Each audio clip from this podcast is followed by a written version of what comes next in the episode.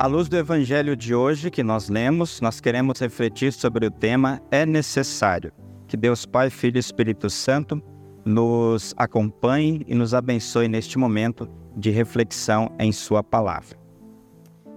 Estimados irmãos e irmãs e amigos em Cristo, o texto do evangelho de hoje, Marcos 8, 27 a 38, segundo alguns estudiosos, marca o início da segunda parte do livro de Marcos. É como se é, tivéssemos aqui uma divisão ao meio do Evangelho de Marcos. Então, a primeira parte até aqui e a segunda parte daqui em diante. A partir de agora, a partir desse texto que nós lemos hoje e até o final do Evangelho de Marcos, nós vamos acompanhar bastante o sofrimento de Jesus. O sofrimento de Jesus estará em evidência a partir desse texto até o final do livro. Afinal de contas, como vimos hoje no Evangelho, Jesus ele está indo para Jerusalém. E nós sabemos o que aconteceu com Jesus em Jerusalém, o que normalmente acontecia com os profetas em Jerusalém. Eles eram mortos lá. E Jesus não foi diferente. Nessa caminhada para a cruz, nós estamos indo com Jesus, pensando, refletindo, relembrando nesse período da quaresma. Antes, porém, de chegar até Jerusalém e consumar a sua obra e missão, Jesus ele dedicou um tempo para ensinar ainda mais ou preparar ainda mais os seus discípulos.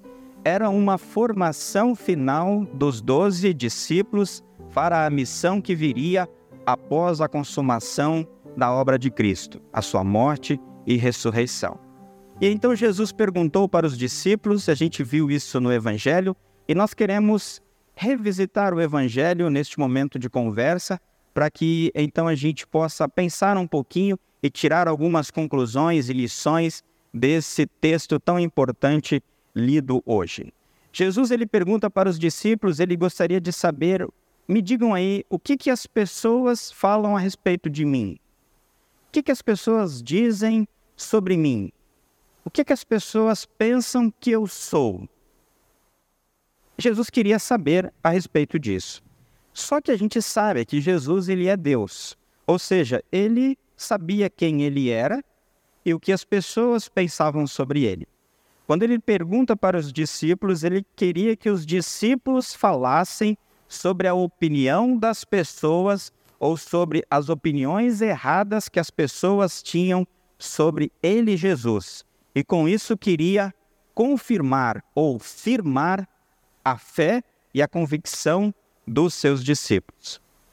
Jesus ele não se importava muito com a opinião das pessoas sobre ele, e então naquele momento ele quer firmar, porque ele está ensinando, ele está numa fase final de formação dos seus discípulos, ele quer firmar a fé deles.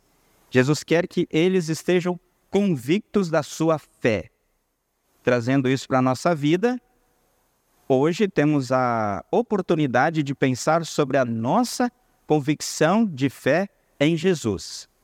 Vai ter uma pergunta muito específica para cada um de nós daqui a pouco.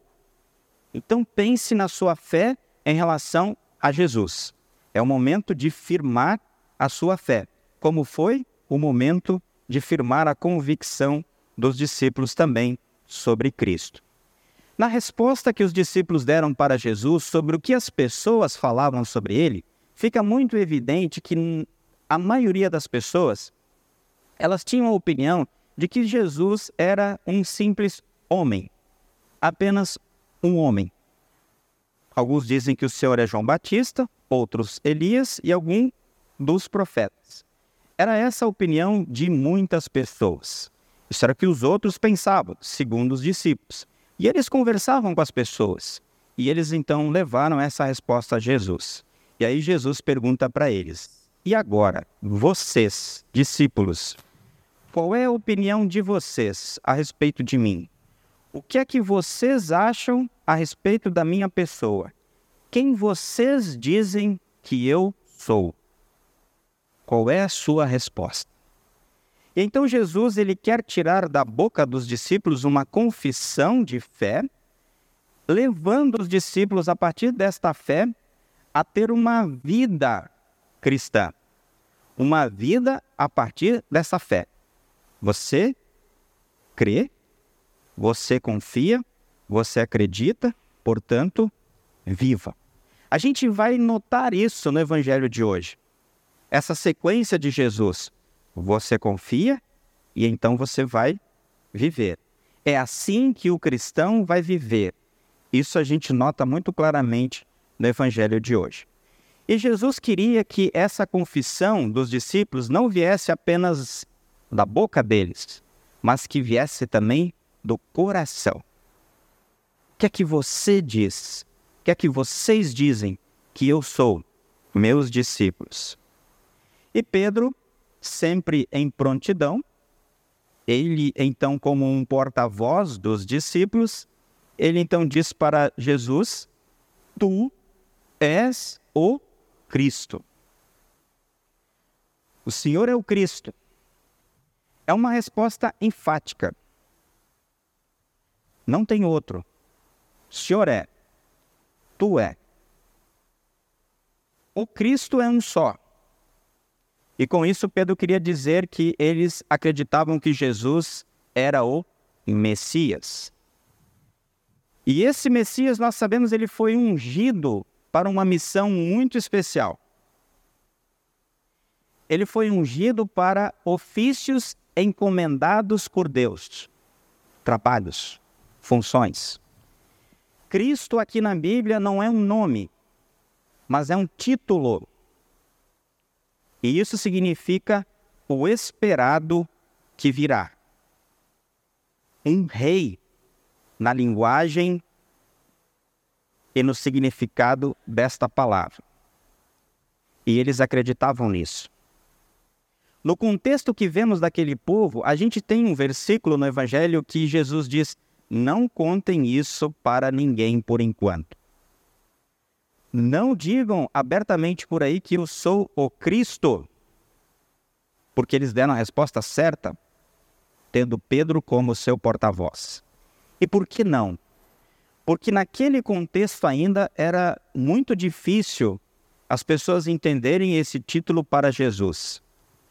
A nação judaica era dominada pelo Império Romano e se isso fosse declarado abertamente que um novo rei estava ali, a tragédia seria muito antecipada.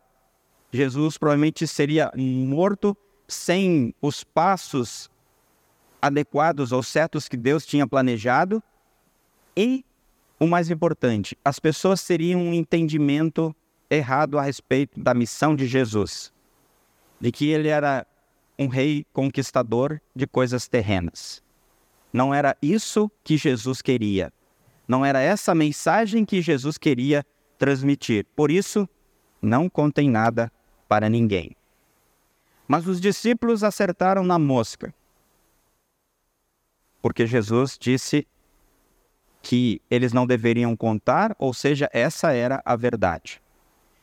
Então os discípulos, eles acreditavam que Jesus era Deus e homem. E agora eles deveriam entender a obra redentora. Jesus ele já tinha falado sobre isso, mas agora ele fala abertamente, claramente. E agora chegamos no ponto do evangelho de hoje, que nós temos então uma partícula, uma palavra essencial para o entendimento do evangelho que lemos hoje que é a palavra que assim traduzimos do grego, é necessário. Jesus, então, a partir de agora, ele vai falar sobre a obra redentora. Que o que vem agora era algo preciso, precisava acontecer, deveria acontecer, deve acontecer. E o que, que deve acontecer? tudo aquilo que Deus planejou para que a humanidade fosse salva do pecado e da condenação eterna. Tudo para a salvação e perdão das pessoas. Todas as coisas que Deus tinha reservado e planejado para acontecer com Jesus. E nós sabemos o desfecho. E Jesus deixa isso claro no Evangelho também. A cruz, ela sempre esteve no horizonte de Jesus Estava chegando o momento de o filho do homem ser levantado numa cruz. Então Jesus ele começou a ensinar claramente para os seus discípulos que o Messias, que o Cristo, ele deveria sofrer muitas coisas. Rejeição dos anciãos, dos sumos sacerdotes e escribas e a morte. Isso estava nos planos de Deus. Isso era necessário. Era isso que deveria acontecer com Jesus. Só que depois, no terceiro dia, ele ressuscitaria.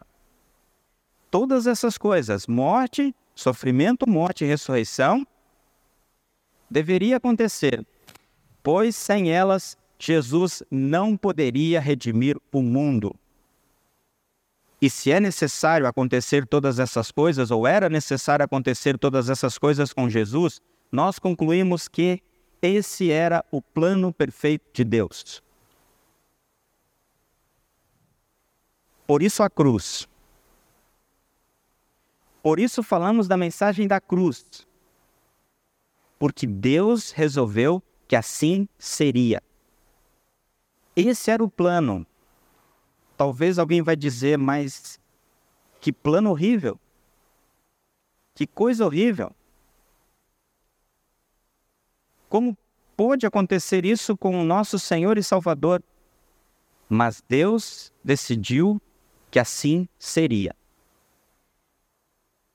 As coisas que aconteceram com o Salvador Jesus não foram acidentes de percurso. Tudo estava no projeto divino.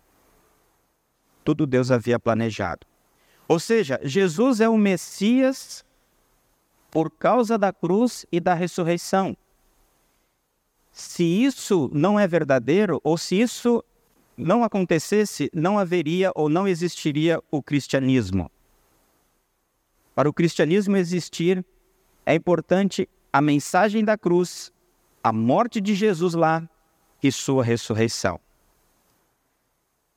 Os discípulos, nesse ponto da vida deles, receberam uma notícia péssima uma notícia horrível dada por Jesus.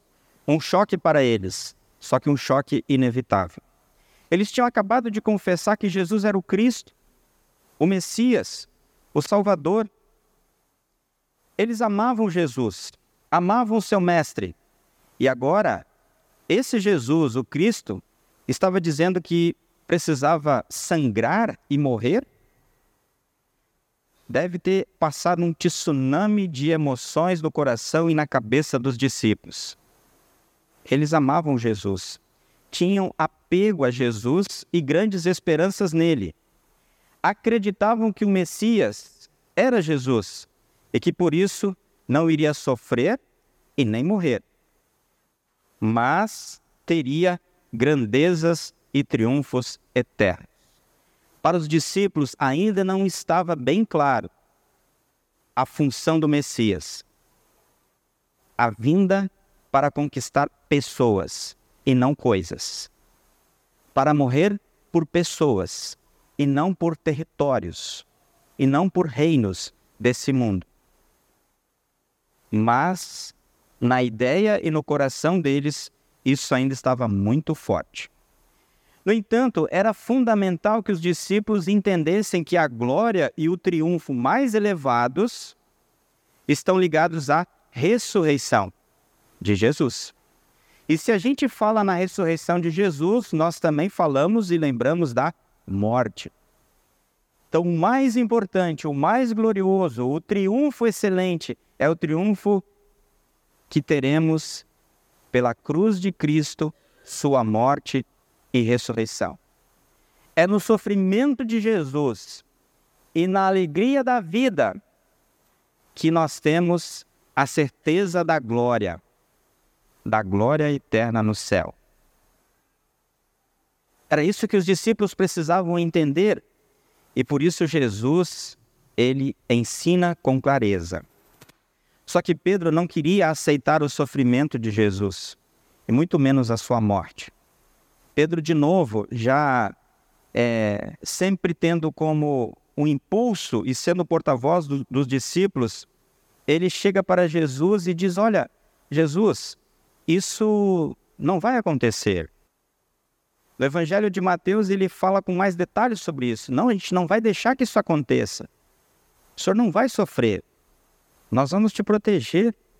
Nós vamos cuidar do senhor. O senhor não passará pela morte. Isso prova que os discípulos, eles não haviam entendido perfeitamente a obra do Messias. Que o plano de Deus era esse. Era necessário que assim fosse. Era necessário que Jesus morresse por nós. Que por causa desta morte nós teríamos vida e salvação. Porque a cruz não era para Jesus, era para nós. Quando Deus disse para Adão e Eva: Se vocês desobedecerem, vocês vão morrer, era a morte da humanidade, o castigo para o pecado. E Jesus, amorosamente, voluntariamente, tomou o seu lugar. Morreu por você, numa cruz terrível e horrenda, para que você não morresse eternamente. E agora nós temos vida. Como diz o apóstolo Paulo, na epístola de hoje nós temos paz com Deus, porque Jesus morreu na cruz. E hoje nós olhamos e pensamos que coisa horrível. Por quê? Porque assim Deus decidiu. No amor do Pai, ele sacrifica o seu filho por nós. Jesus sofre o que nós deveríamos sofrer para que nós tenhamos vida. E uma vida que ela surge a partir da vida de Jesus, na retomada de sua vida após a morte. Os discípulos até aquele momento não tinham entendido a necessidade da cruz. E você, entendeu? Ou entende? Será que nós entendemos o que dizer ou pensar quando as calamidades da vida, por causa da nossa fé, nos atingem? Quando somos confrontados por causa da nossa fé?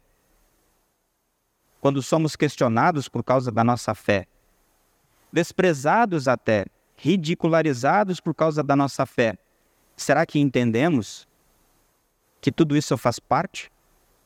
que Deus permite que essas coisas aconteçam e que Jesus sofreu algo muito maior e pior?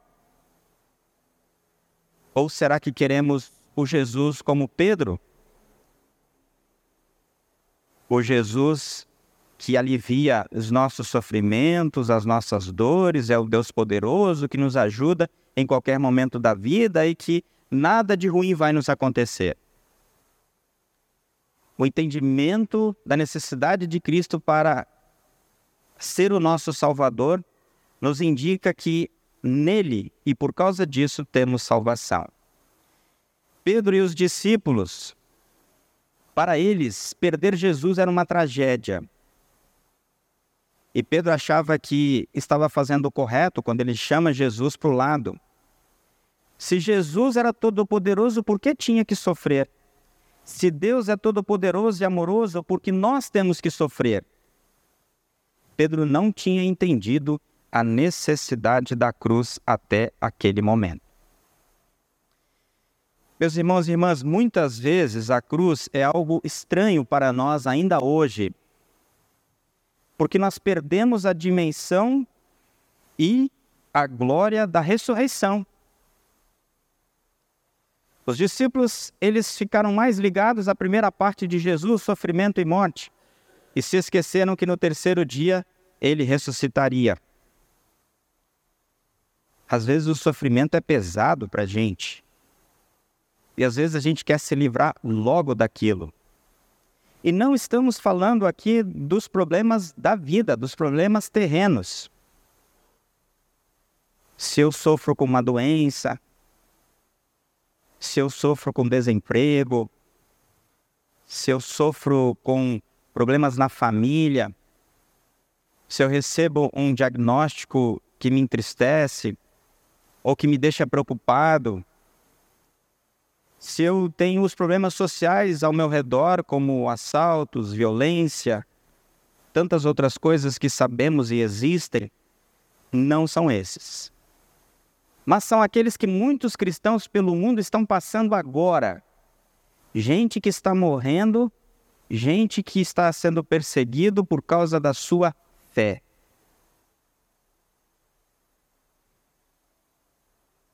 E nós temos ainda essa grande liberdade para viver a nossa fé. Mas um dia vai chegar o um momento que nós também seremos perseguidos. Um dia, provavelmente, que nós vamos ter que decidir. Cremos em Jesus, confiamos nele, ele é o meu Messias, ele é o meu Salvador, ou não, ou negar a fé. E diante das circunstâncias da vida, cada dia eu me coloco e digo: Cristo sofreu na cruz por mim, para que eu tenha o mais importante que é a salvação. Isso é entender a dimensão do plano de Deus, morte e ressurreição de Jesus. A cruz foi necessária por causa do poder condenatório do pecado. A cruz era para, para ser nossa, mas Cristo tomou o nosso lugar. Pelo sangue derramado na cruz, nós temos remissão e redenção e a purificação da nossa alma e o perdão pela culpa dos nossos pecados. E depois da cruz e da morte, Jesus ressuscitou. Foi isso que Jesus ensinou para Pedro e seus discípulos com uma forte repreensão. A ideia de uma vida sem a cruz de Jesus, ela é diabólica e precisa ser completamente eliminada. Desviar Jesus da cruz foi a tentação do diabo. E aqui naquele diálogo de Pedro com Jesus, Pedro involuntariamente se torna uma ferramenta do diabo.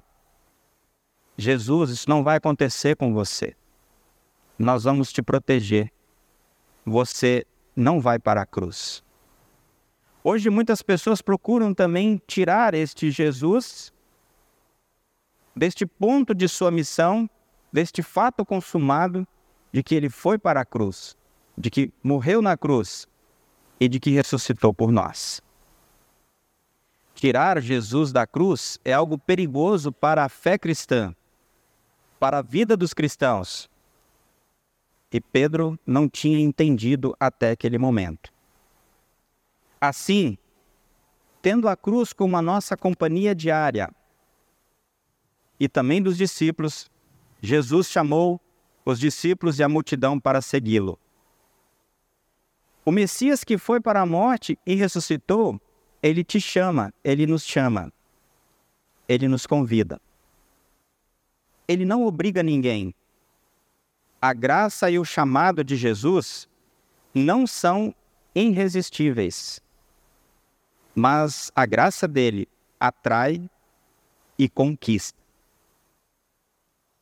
E achamos tão extraordinária essa obra e missão de Jesus em nossa vida que queremos, com a obra do Espírito Santo, segui-lo, viver com ele. E o mais importante é que a graça não exclui ninguém. Tudo que Jesus fez e no convite que ele faz está escrito que é para todos não importa quem sejamos, é para você, é para todas as pessoas. E como então seguir esse Jesus verdadeiramente é a pergunta. Como viver com Ele e caminhar com Ele?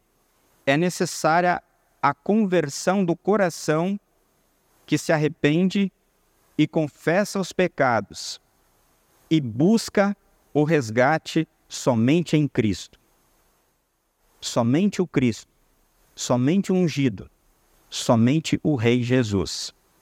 O eu que está dentro de nós, ele é expulso e entra Jesus e habita em nós. E assim vivemos com Jesus. E com a força que Cristo nos dá, nós suportamos e carregamos a nossa cruz. Todos os dias, diariamente. A cruz é o sofrimento que resulta da nossa ligação fiel com Cristo. É tudo que eu sofro em decorrência da minha fé e da minha ligação com Jesus. Jesus ele nos convida a segui-lo com fé e fidelidade. E para esta viagem com Jesus, três coisas são importantes. Primeira, despedir de si mesmo. É o que Jesus diz no Evangelho de hoje. Segundo, carregar a bagagem, a cruz. E terceiro, viajar, seguir com Ele. E a única questão que precisamos responder é se temos vontade de seguir com Jesus, de seguir esta viagem. Você, meu irmão e irmã, quer fazer esta jornada com Jesus? Quer seguir com Ele? E a resposta e a vontade para esta viagem vem da palavra de Deus. É na palavra de Deus que encontramos a motivação para seguir com Jesus, carregando a nossa cruz e nos negando diariamente. O negar-se de Jesus aqui, o negar-se cada um, cada pessoa que Jesus nos coloca, é quando eliminamos aquele pensamento que temos de uma salvação por nós mesmos, sem a necessidade do Cristo, sem a necessidade do Cristo que foi morto e ressuscitado. E aí Jesus vai nos dizer que a salvação, ela só acontece porque o plano de Deus foi feito por meio de Jesus em sua morte e ressurreição. E Jesus, no final do evangelho de hoje, ele tem uma palavra ainda que nos mostra os tempos do fim, quando ele, com seus anjos, voltará para buscar os cristãos, aqueles que continuaram a sua viagem em sua vida com Jesus. Aqueles que confiaram que era necessário que Jesus morresse na cruz que ele deveria passar por esse sofrimento porque este era o plano de Deus. Para aqueles que confiaram e creram e viveram a partir da ressurreição de Jesus. Para essas pessoas, Jesus tem um convite muito especial para entrarem de fato na eternidade e viverem com Ele uma vida plena. Portanto, em toda a nossa vida cristã, nós vamos sempre lembrar da necessidade da cruz, e o que aconteceu nela.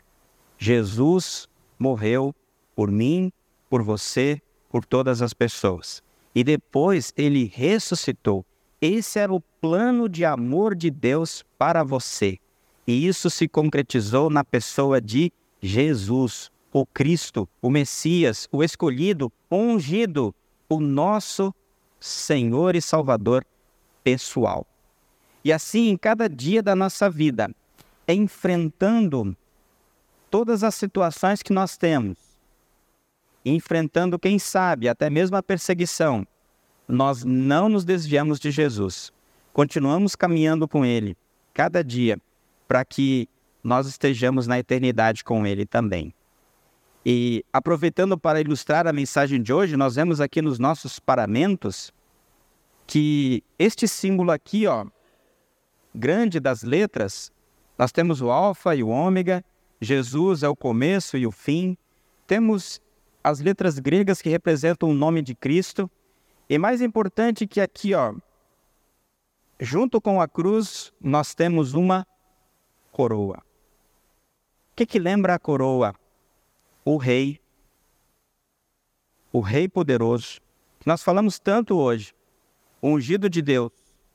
O nosso Cristo o Filho de Deus que veio ao mundo para salvar. E o próprio Jesus diz que no final, nós, os cristãos, aqueles que ficaram com Jesus, aqueles que permaneceram no caminho, aqueles que viveram a sua fé, vão também receber uma coroa. Só que essa coroa, ela está ligada à cruz de Cristo. E nós nos ligamos à cruz de Cristo também na certeza de que era necessário que isso acontecesse, que assim acontecesse por nós. Jesus tomou o nosso lugar e agora nós temos perdão e vida. Possamos agradecer todos os dias a Jesus por isso, porque não passaremos pela morte eterna, mas em Cristo temos uma vida eterna para vivermos e desfrutarmos. Mas era necessário que Cristo, antes disso, sofresse por nós. E agora nós agradecemos a Ele. E Ele vive em glória, vive eternamente por nós. E um dia vai nos buscar. E aí, naquele dia, nós vamos poder agradecer. Obrigado, Jesus, por tanto amor em nosso lugar e por nós. Que Deus assim nos abençoe e que a gente sempre tenha essa certeza de que era necessário sofrimento por mim e por toda a humanidade. Mas o sofrimento de Cristo hoje já é uma alegria na certeza de que ele ressuscitou. E porque ele ressuscitou, nós também viveremos para sempre. Amém.